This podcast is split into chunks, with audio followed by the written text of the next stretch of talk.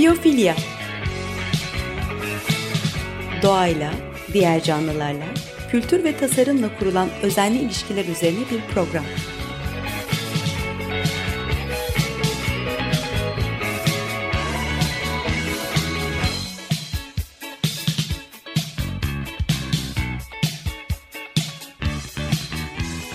Hazırlayan ve sunan Nurhan Kiyılır.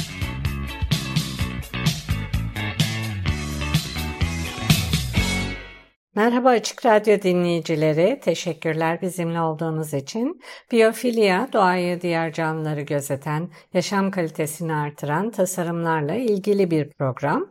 Bu programda milyarder vahşi doğa, ultra zengin ve Amerika batısının yeniden oluşumu kitabından bahsedeceğim. En zengin ülkede en zengin topluluğu yaratmak gibi bir alt başlığı da var. Yazarı Justin Farrell, Yale Üniversitesi Çevre Bölümünde profesör. E, bu hikayeyi geliştirmek için Teton ve civarında 205 e, farklı kişiyle yüz yüze gözlem ve derinlemesine görüşmeler yapmış. Görüşmeler 1 ile 2 saat arası sürmüş. Görüşülen kişiler milyonerler hatta milyarderler. E, Titon'daki 1-2 ev fiyatına baktım. 1 milyonun altında ev yok. 100 milyon, 175 milyon dolarlara kadar çıkan evlerden bahsediyoruz. Yale Üniversitesi'nde çevre bölümünde profesör olan yazar Justin Farrell, ayrıca hayırseverler, bağışçılar, emlak, demografik yapıyla ilgili büyük miktarda dijital metin de toparlamış, masa başı çalışması yapmış ve literatür taraması da yapmış. Bu nicel veriler yazarın kendisini tamamen ultra zenginlerin dünyasına kaptırırken e, mesela onların seçkin kulüplerinde, evlerinde, çevre toplantılarında, kayak merkezlerinde, hayır etkinliklerinde, sanat sergilerinde, dinlenme alanlarında, ibadethanelerinde vakit geçirirken görüşmeleri ve gözlemleri de güçlendirmiş. 5 yılda büyük miktarda veri toplamış. Yazarın bu bölgeyi ve konuyu seçmesinde çocukluğu da etkili olmuş. Çünkü çocukken annesi e, kardeşini de alıp e, onları temizlik yaptığı yerlere zenginlerin, varlıklıların evlerine götürürmüş. O da bu varlıklı evleri ve yaşantılarını gözlemleme fırsatına sahip olmuş. Ayrıca çocukken ailesi, erkek kardeşi ve kendisi Teton ilçesinden geçerek büyük babasının Idaho yakınlarındaki evine giderlermiş. Teton ilçesinde hiç kalmazlarmış. Sadece benzin almak için şöyle bir durur. Ee, doğru Idaho'nun patates tarlaları ve küçük Mormon kasabaları boyunca e, bir buçuk saat kuzeybatıya doğru ilerlemeye devam ederlermiş. Teton ilçesi sadece 90 mil uzakta olmasına rağmen o zaman farklı bir dünya olarak algılanırmış. O günden bugüne Teton ilçesi komşu topluluklara göre önemli ölçüde değişmiş, ülkedeki diğer tüm ilçelerden ayrışmış durumda ve şimdi çoğu Wyomingli e, Teton'u gerçek Wyoming'in bir parçası olarak görmüyor bile. Yerel halk için e, bu topluluğun zenginlik tarafından tamamen dönüştürüldüğünü görmek için finansal piyasalar, emlak trendleri veya makroekonominin diğer herhangi bir yönü hakkında sofistike bir bilgiye sahip olmaları gerekmiyor. Teton ilçesi Amerika Birleşik Devletleri'nin Wyoming eyaletinde yer alan bir ilçe. 2021 nüfus sayımına göre 23.575 e, nüfusu var. İlçe merkezi Jackson. E, batı sınır çizgisi aynı zamanda Idaho ve Montana'nın güney ucuyla paylaşılan Wyoming eyalet sınırı. Teton ilçesi Jackson Hole kayak alanını, Grand e, Teton Ulusal Parkı'nın tamamını ve Yellowstone Ulusal Parkı'nın toplam alanının %40'ını kapsıyor.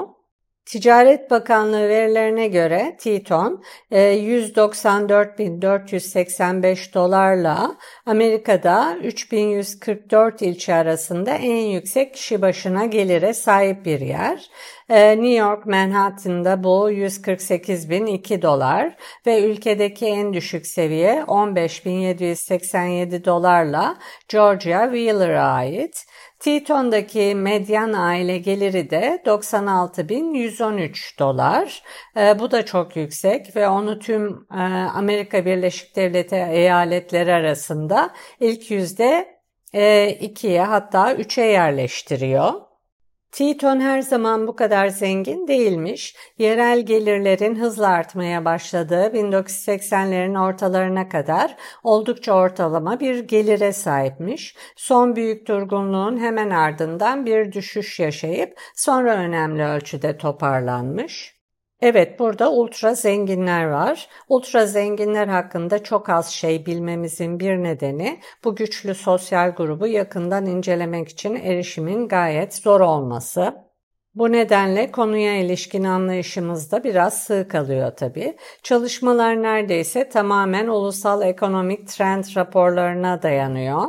Ee, ya da hayatlarını aşırı basitleştiren, karmaşıklığı maskeleyen popüler zengin klişeler üzerinden okumalar yapıyoruz. Bu araştırmaya göre doğa aşırı zenginler için benzersiz bir güç ve karşılaştıkları acil ekonomik ve sosyal sorunlarla yüzleşmelerine olanak tanıyan bir yer. Sosyal damgalanmalara, ee, ve sık sık karşılaştıkları gerçek değilsin, özgün değilsin, samimi değilsin e, gibi şeylere e, veya suçluluk duygularına iyi geliyor. Geniş araziler mahremiyet de sağlıyor. E, bu ikilemleri çevre ve daha geniş topluluk üzerinde oldukça büyük bir etkiye sahip olan iki yolla çözüyorlar. İlk olarak niyetleri ne olursa olsun sosyoekonomik piramidin en tepesindekiler daha da yükseğe tırmanmak için doğayı kullanabiliyorlar. İronik bir şekilde çevreyi korumaz zengin insanlar ve varlıklı kurumlar için serveti çoğaltmak ve sosyal prestij kazanmak için doğa lokomotif haline geliyor. Ee, zenginliklerinin manzaralarının ve vahşi yaşamın tadını çıkarıyorlar. Kayak yaparken, yürürken, doğayı seyrederken ederken işlerini de hallediyorlar. Para doğanın iyileştirici toniğine e, ve kaba materyalizmden bir sığınağa doğru özel erişim sağlıyor bu ultra ayrıcalıklı yerleşim bölgelerinde. Dahası tüm bunlar zengin bir ruhsal ve sağlık deposu olarak doğaya bağlılığı da getiriyor. İkincisi sosyal damgalamalar, statü kaygısı, ee, özgün olmama, gerçek olmama ya da suçluluk duygularıyla sınanan aşırı zenginler e, doğayı ve kırsaldaki insanları kişisel dönüşüm için bir araç olarak kullanabiliyor. Kendilerinin daha özgün, erdemli ve topluluk bilincine sahip gibi görünen versiyonlarını yaratıyorlar. Kişisel dönüşümlerini Batı'nın kırsal kesimlerinde açık havada yaşayan yerlerde çalışan yoksullara ilişkin popüler bir fikir üzerine modelliyorlar e, asil bir memnuniyet, özgünlük, pastoral sadelik, topluluk uyumu, vahşi macera ve doğa ile akrabalık içinde yaşadıklarını düşünüyorlar. Bu tür kırsal ve doğa odaklı topluluklarda yaşayarak kelimenin tam anlamıyla kariyerist yarıştan sıyrılıp dürüst kırsal değerlerle kurtuluş sunan ilkel bir Amerika fikrine ve deneyimine inanıyorlar. Toza bulanmış kovboy halleri ve doğa sever sever bohem halleri daha bir galip geliyor burada. Burası bir servet deposu haline gelmiş. Pek çok ünlünün Jackson Hall'da bir evi var ya da sık sık ziyarete geliyorlar. Mesela Kenya West, Kim Kardashian, e, Harrison Ford, Sandra Bullock, e, Brad Pitt, Pippa Middleton, Tiger Woods, Uma Thurman, Matthew McConaughey burada takılıyorlar. Bunlar göz önündeki sanatçılar tabii bir de yatırımcılar var. Ee, akan servet miktarı kadar zenginlik kaynağı da önemli. Bu para nereden geliyor ve nasıl kazanılıyor? Veriler çoğu kazancın tipik bir 9'dan 5'e kadar çalışılan işten kazanılan ücret e, veya maaşlardan ziyade e, finansal yatırımlardan geldiğini gösteriyor. Her zaman böyle değilmiş o ayrı. 20. yüzyılın başlarında ve ortalarında Teton'daki yatırımlardan elde edilen gelir Amerika Birleşik Devletleri'nde ortalama geliri yansıtıyormuş. Ancak 1980'lerde yatırım geliri artıp e, bölgelerdeki tüm gelirin %30'unu oluşturmaya başlamış. Daha da artmış 1990'larda %40'a ve 2004'te yatırım gelirinin tüm gelirin yarısından fazlasına ulaşmış. Ee, daha da artarak 2015'te burada elde edilen her 10 doların yaklaşık 8'i geleneksel ücret veya maaşlardan değil, finansal faiz ve temettülerden gelmeye başlamış. Reel olarak ifade edilirse 1970'te yatırımlardan yalnızca 52 milyon dolarlık yıllık gelir gelirken 2015'te bu rakam %6500'e varan bir artışla 3,4 milyar dolara yükselmiş. Bu yerel rakamlar şaşırtıcı olmakla birlikte finans, bankacılık ve yatırım sektörünün diğer tüm sektörlerden daha fazla milyarder yarattığı ulusal ve küresel trendlerle paralel. Bu toplulukta hızla yükselen gelir seviyeleri var. Ee, çünkü buraya taşınan insanlar daha fazlasını yaratmak için zaten kazanmış oldukları serveti kullanıyorlar. E, bu topluluğa zaten servet akıyor, belli kaynakları var. Öte yandan burada varlıklı kişilere hizmet sağlamak için çok sayıda düşük ücretli iş ve çalışan da var. Bu topluluk yatırım geliri nedeniyle ülkenin en zengini olurken sıradan bir işten alınan ücretler veya maaşlar yerinde saydı. Hatta orta sınıf çok azaldı. 1970'te ee, iş başına ortalama kazanç 39.943 dolardı. 2015'te bu rakam yalnızca 41 bin dolara yükseldi. 45 yılda sadece 1109 dolarlık bir artış enflasyon ve ev fiyatları arasında hayatta kalmayı zorlaştırıyor. Orta sınıf eriyip gidiyor tabi. Ultra zengin topluluklar ve doğa arasındaki ilişkiyi konuşmaya devam edeceğiz. Ama önce bir müzik arası verelim. Andrea von Kempen'dan Teton'u dinleyelim. Tekrar merhaba Açık Radyo dinleyicileri. Biyofilya programındayız. Ben Nurhan Keeler. Ultra zengin topluluklar ve doğa arasındaki ilişkiyi ele almaya çalışıyordum. Milyarder Vahşi Doğa diye bir kitap var. Yazarı Justin Farrell. Ee, kendisi Yale Üniversitesi çevre bölümünde profesör ultra zenginler ve Amerika'nın batısının yeniden oluşumu e, hakkında bir kitap. Yani zengin ülkede zenginlerin yaratılması hakkında bir kitap. E, bu hikayeyi geliştirmek için yazar Teton ve civarında 205 farklı kişiyle yüz yüze gözlem ve görüşmeler yapmış. 5 yılda büyük miktarda nicel kantitatif veriler de toplamış. Teton ilçesi Amerika'nın Wyoming eyaletinde yer alan bir ilçe. 2021 nüfus sayımına göre 23.575 nüfusu var. İlçe merkezi Jackson, batı sınır çizgisi aynı zamanda Idaho ve Montana'nın güney ucuyla paylaşılan Wyoming eyalet sınırı.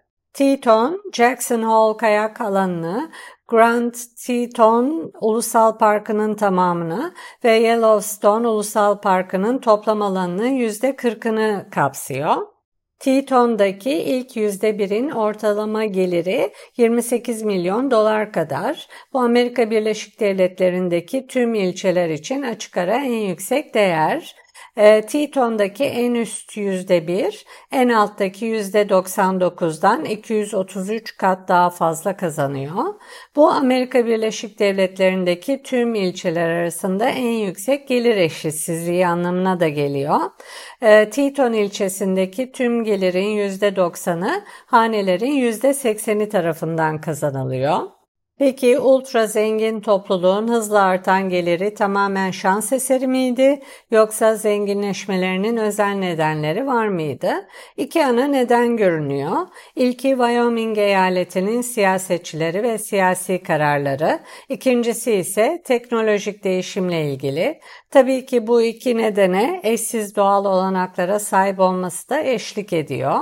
Açık hava etkinlikleri ve olanaklar kadar finansal faydalar da var. Eyaletin gelir vergisi, kurumlar vergisi, emlak vergisi, sermaye kazançları vergisi ve güven vergisinin yanı sıra Amerika'da en düşük tüketim vergisi, e, satış ve e, emlak vergilerinden de yararlanıyorlar. Çok az vergi ödüyorlar yani.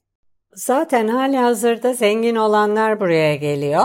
Wyoming'i hiçbir zaman çok fazla sevmeyen ancak burada yılda sadece 4 hafta geçirmesine rağmen vergi amacıyla bölgede bir yer satın alan çok kişi var. Burası Bloomberg Wealth Manager dergisinin Amerika'nın zenginlik dostu eyaletleri sıralamasında sürekli olarak üst sıralarda yer alıyor. Eyaletin kişisel ve kurumsal vergi avantajları Connecticut gibi yüksek vergili ortamlardan, New York ve Kaliforniya gibi yerlerden zenginleri çekiyor. İkinci ana neden ise insanların uzaktan çalışmasına izin veren daha büyük teknolojik değişimlerle ilgili yeni yazılımların geliştirilmesiyle birlikte bir finansal yatırımcı için Manhattan'da bir ofiste ya da Teton'da verandada oturmak arasında fark kalmadı. Doğanın bu tür kullanımı ve romantize edilmiş kırsal kesim insanları aşırı zenginlerin karşılaştıkları ekonomik ve sosyal ikilemleri etkili bir şekilde yönetmelerine olanak tanıyor. Genellikle topluma hayırseverliğe ve çevresel kaygılara karşı iyi niyetli taahhütler görüntüsü yaratıyorlar. Yine de birçok kişi için e, bu yerel taahhütler bazı aşırı zenginlerin genellikle küresel sosyoekolojik yıkıma büyük ölçüde katkıda bulunan finansal ve endüstriyel uygulamaları içeren servetlerini nasıl kazandığına bakıldığında ikiyüzlülük kokuyor tabii. Bu tüm zengin insanların acımasız bir tahakküme meyilli olduğu veya hayatlarını kötü niyetlice yaşadığı anlamına gelmiyor. Bireysel zengin insanları açgözlü canavarlar veya hayırsever kurtarıcılar olarak gösteren yanlış klişeler var. Bu klişelerden kaçınırken ve kesinlikle ultra zenginleri adil bir şekilde sarsarken onların doğayı ve kırsaldaki insanları kullanmaları bazı adaletsiz ve üzücü sonuçlara da yol açıyor. Sonuçta doğaya ve kırsal insanlara duyulan sevgi, muazzam doğal kaynak tüketimini ahlaki olarak haklı çıkarmaya yardımcı olan kalın bir cila oluşturabilir. Kırsal zorlukların çirkin gerçekliğini cennet gibi bir seçim olarak romantikleştirmeye yardımcı olabilir. Oysa geçmişte ikonik gerçek sağlam kovboylar ve gerçek yerliler vardı buralarda. Bugün orada kayak yapanların ve karavan hayatı yaşayan bohemlerin yerinde çok ince marjlarda yaşayan aşırı çalışan bir sınıf vardı. Modern kırsal yoksulluğun gerçek yüzü yerine sosyoekonomik ve etnik eşitsizliklerin gerçek yüzünü kasıtlı olarak gizleyen, yapısal zarar kalıplarını yokmuş gibi gösteren, kişisel suçluluğunu hafifleten bireysel hayırseverler de var.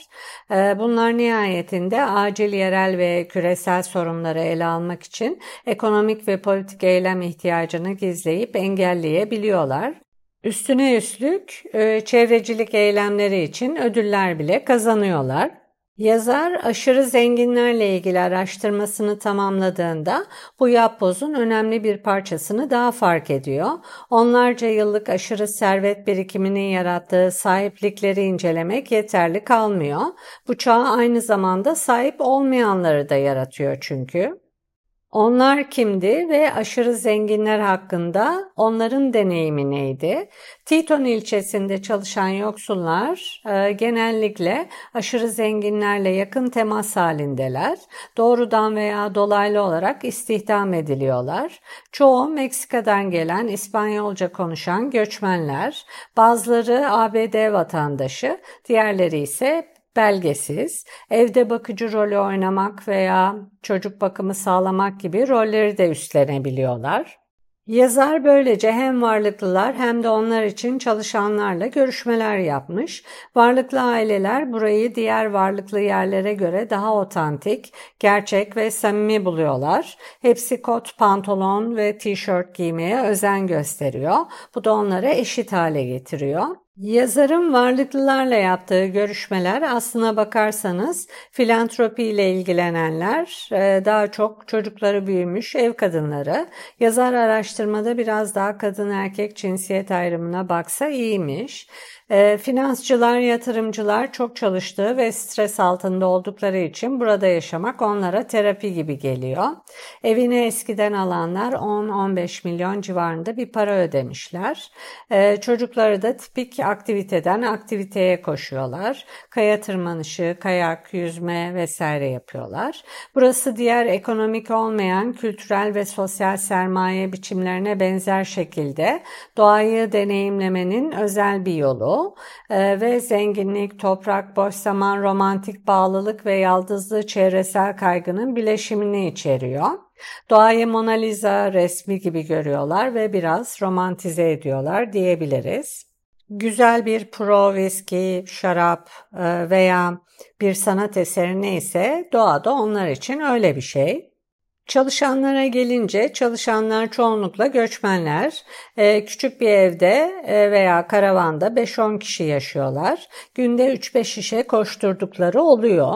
Kendi yaşadıkları yerle çalıştıkları yer arasındaki mesafe büyük. Giderek ev fiyatları ve enflasyonla hayatları daha da zor hale geliyor. Varlıklıların kendilerini onlarla bir tutmasını çok da samimi bulmuyorlar. Parti verdikten sonra varlıklıların bira kutuları veya kapaklarını ayırmak, geyikleri korumak düzeyindeki çevreciliği e, onlara bir müddet sonra gerçekçi gelmiyor. Dikkate almıyorlar bile. Geyik kadar bira kapağı kadar olamadıklarını fark ediyorlar. Varlıklılar ise zenginliğin tadını çıkarmak, serveti çoğaltmak ve çevreyi koruma yoluyla sosyal prestij kazanmak için vahşi ortamları ultra özel yerleşim bölgelerine dönüştürmüşler. Neyse ki Tito'nun %97'si devlete ait arazi ve yapıları genişletemiyorlar. Evet, bu kitap 350-400 sayfa. Ele aldığı pek çok konu ve parametre var. Programın sonuna doğru geliyoruz. Dikkatimi çeken şeyleri paylaşayım. Yazar Justin Farrell, varlıklı insanlarla araştırma yapmanın zorluğuna değiniyordu. Gerçek varlıklı insanlar kendilerini göstermek istemezler, hele de eski para. E, ayrıca kendisine kapılarını açıp samimi paylaşımlarda bulunanlar hangi sınıftan olursa olsun e, bu kitabı okuyunca pişman olmuş olabilir. E, yazar bir de şunu sorgulayabilir. Bu varlıklı kişilerin arasında çok çalışıp yoksulluktan varlıklı hale gelmiş olanlar vardır. Acaba düşük gelirli kişilerin varlıklı olunca diğer insanlar para ve doğayla ilişkisi nasıl değişiyor? Değişiyor mu? Yani bu kitaptaki sonuçlar zenginin malı züğürdün çenesini yorardan öteye geçiyor mu bilemedim. E, kitaptan ve yapılan araştırmalardan anladığım kadarıyla çok para gösterişte stresli bir şey ve bu varlıklı insanları da doğa tamir ediyor. Daha fazla para kazanmalarının da kapılarını açıyor. Doğa hemen herkes için toplumla, kendisiyle, diğer canlılarla bağları onaran bir yer. Ee, biz de doğanın bir parçasıyız. Doğadan üçüncü tekil şahısmış gibi bahsetmenin de bir anlamı yok aslında. Evet bir programın daha sonuna geldik. Kulak verdiğiniz için teşekkürler. Edit için Açık Radyo Prodüksiyon ekibine teşekkürler. Bir sonraki programda görüşmek üzere. Hoşçakalın.